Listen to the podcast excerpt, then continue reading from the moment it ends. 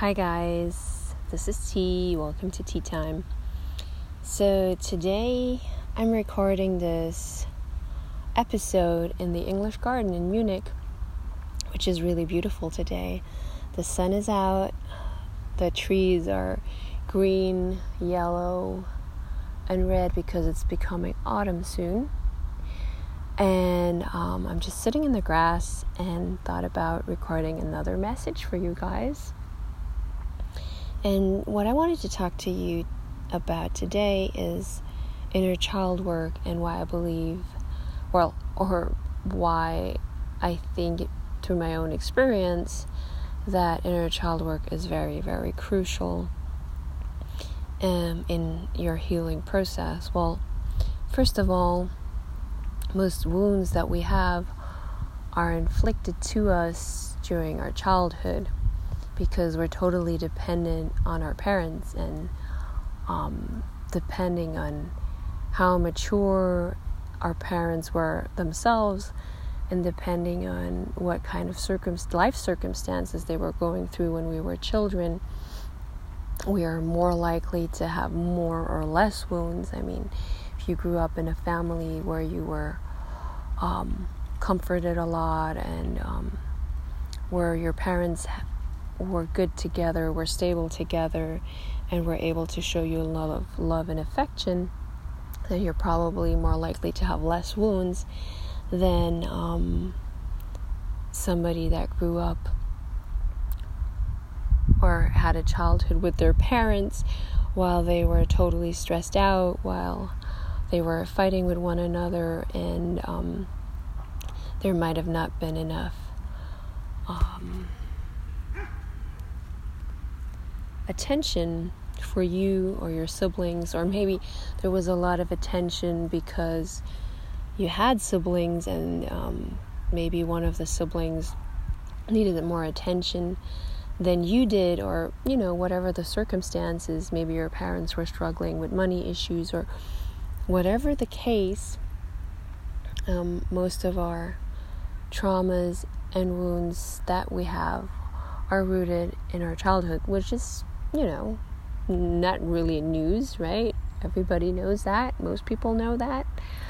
Um, it's a cliche, but it's actually, I found it out to be true. And um, so, what we a lot of times believe is that as soon as we've grown up, that our childhood is behind us, that we're grown up now, that we're independent, and soon we will notice that even though we might be out of the house, um, we're still finding ourselves in situations where we do feel helpless and small and childish, even.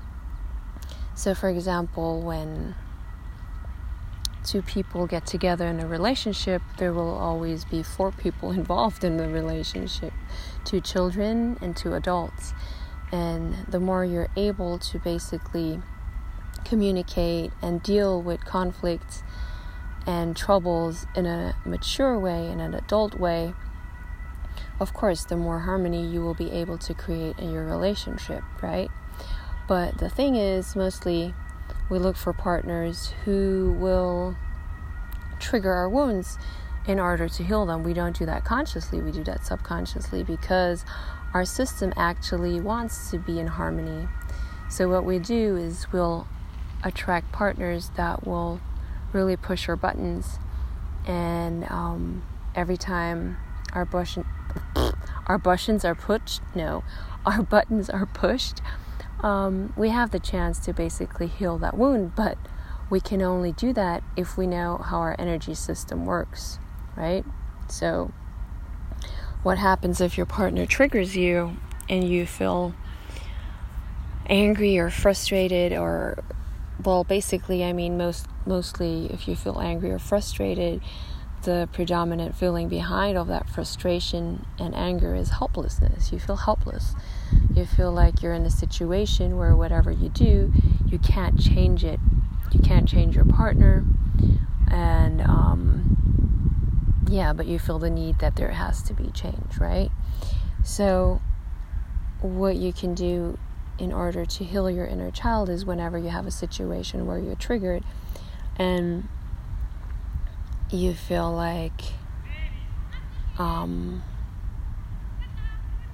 yeah, you feel like it's your inner child that's actually hurt right now, you can sit into meditation and then connect with your inner child. Like, for example, if your partner hurt you because, I don't know, they said something insensitive, and um, you, you might feel like, or the partner might feel that you're overreacting because um, it wasn't his or her intention to hurt you. But then you can sit down and you can, it's most likely your inner child that was hurt in that moment, and then go back in that situation where you've felt this feeling the first time. And most likely you will have a scene of your childhood where maybe one of your parents did something or a friend did something to you and you felt very hurt. And basically, by remembering that situation and going, feeling it for your inner child again, going back into that situation um, with guidance, you know, knowing that you're in a safe environment, you can actually communicate with your inner child and you can ask it what it needs. What does your inner child need right now in order to heal that situation or and what what was maybe not expressed that time that your inner child would have liked to said but was lacking the words? What were the feelings that were so strong that were not able to flow that time that they're stuck in your system? So basically by putting the intention attention and intention on that situation, wanting to heal it, you will find some information about what happened to your inner child and um, also oh wow two dogs fighting here sorry guys um, yeah you will be able to give your inner child what it was lacking that time maybe it was lacking the attention from a parent, or maybe it was just lacking compassion. Who knows? You're the one to figure it out, right? So, by giving yourself whatever you needed in that moment, and you can even use a pillow, you know, you can use a pillow and pretend it's your inner child and give it a hug and, and take care of it. In, in that moment where you actually fill that void, and give yourself what you are lacking that time, it heals the wound. And what it does as well is it will create more independence because the more you actually go out there and take responsibility for your emotions, the more you will be able to work with yourself. And you will, first of all, learn more about yourself, about your needs, about the way your system works, about your inner child, um, you will definitely save more money if you don't have to go to therapy or workshops um, to heal yourself. And um, you will also create more self love for your for yourself, right?